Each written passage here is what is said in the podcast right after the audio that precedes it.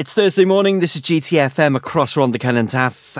So on the phone I have got Robin James. Now Robin is the manager of James's Furniture and Mobility, which was in Pontypridd Town Centre and of course was one of the major victims of Storm Dennis last year. A very good morning to you, Robin. How are you doing? Good morning. Yes, very good. We're getting back on track. So it's all good. Fantastic. Now, of course, your store was one of the ones that were really affected in the devastating floods last year, of course, in Storm Dennis, because, of course, you were on Mill Street, which, of course, was the street that affected all shops down that street, didn't it?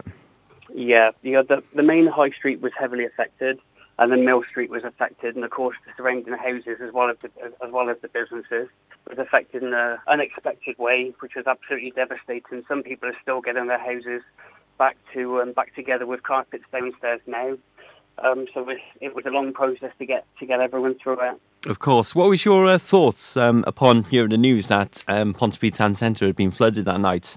I got a message on Facebook. Somebody sent me a photo of the front of my shop. And first of all, it was just instant shock. I couldn't believe it. I got in the car, I went straight down there, and I saw about a foot of water outside the shop, and I thought, because we've got tight roller shutters, we might be okay with a couple of inches of water, and there was just over 4 feet of water in there, and we lost everything. There was 3 holes blown in the wall, believe it or not, some of the, like plasterboard walls, and the furniture was all covered in, because we've got the river on the back of the building, the furniture was covered in mud water, and everything was all sort of smashed up, knocked about. And the stuff that wasn't too badly knocked about was obviously tarnished with the flood water. So it was just devastating to see it, and I couldn't really take it in at the time. It was just a horrific sight. We did take some photos and things, but it's not something you want to look back on. You want to look forward to the future, and that's what we're doing now. We took a long time after having the devastation of losing the business. We spoke to the council, we spoke to Welsh Government, we got a lot of advice, and we decided, after a long thinking about it, Pontypridd is definitely the town for us. The community spirit is absolutely phenomenal. We had people offering to come down and get their hands dirty by emptying everything out into the skips, and then people also offered to help repaint the store and help me get business back on track.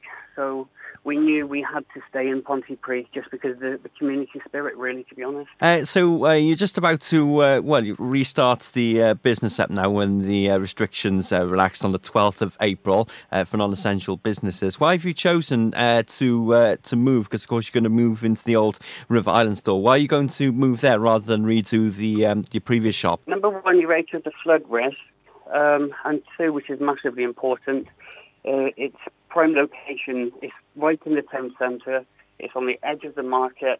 There's parking, which at the moment is free for about 4 hours, and that's about a 30-second walk away from the shop.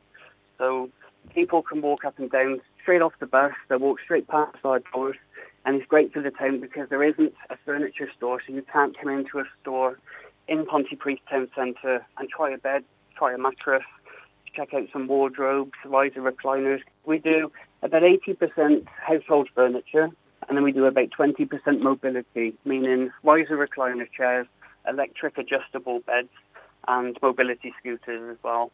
But the location itself was absolute key, and a few people from the council actually phoned us up on a couple of occasions and advised on different places that were suitable, and the old River Island store was the one we decided to go with. It just made so much sense.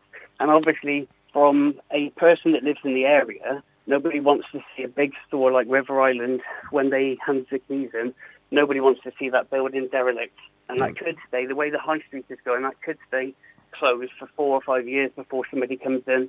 So when we saw it, we jumped at the chance to have our furniture store right in the town centre. So over the last year, then, obviously since the old store got flooded, have you been managed to keep trading online, or has it just been completely flat? Due to issues with phone supplies globally, basically, we couldn't get hold of sleepy suites and chairs and things. But recently, we started to sell things again, which is all through Facebook. I think every sale we've done recently has been either email or Facebook. And people can find us on Facebook, obviously. Just have a look at James's Furniture and Mobility. And yeah, we engage quite a lot with the customers. What they were doing and what they'll probably continue to do is message us on Facebook saying, I like product A, B and C, for example, and then they can chat about it, get an idea of the price and the availability, and then physically come in and try the product to make sure it's suitable for them. Fantastic. Cool. So that's what you've been doing for last year, and obviously now you're you're rebuilding the business. You're in your new location, prime time centre location as well, which is absolutely fantastic as well. So we wish you all the best of luck with that, Robin. And that's going to be reopening on the 12th of April, isn't it? Yeah. Can I just add that it's actually going to be opened by Gary Jenkins.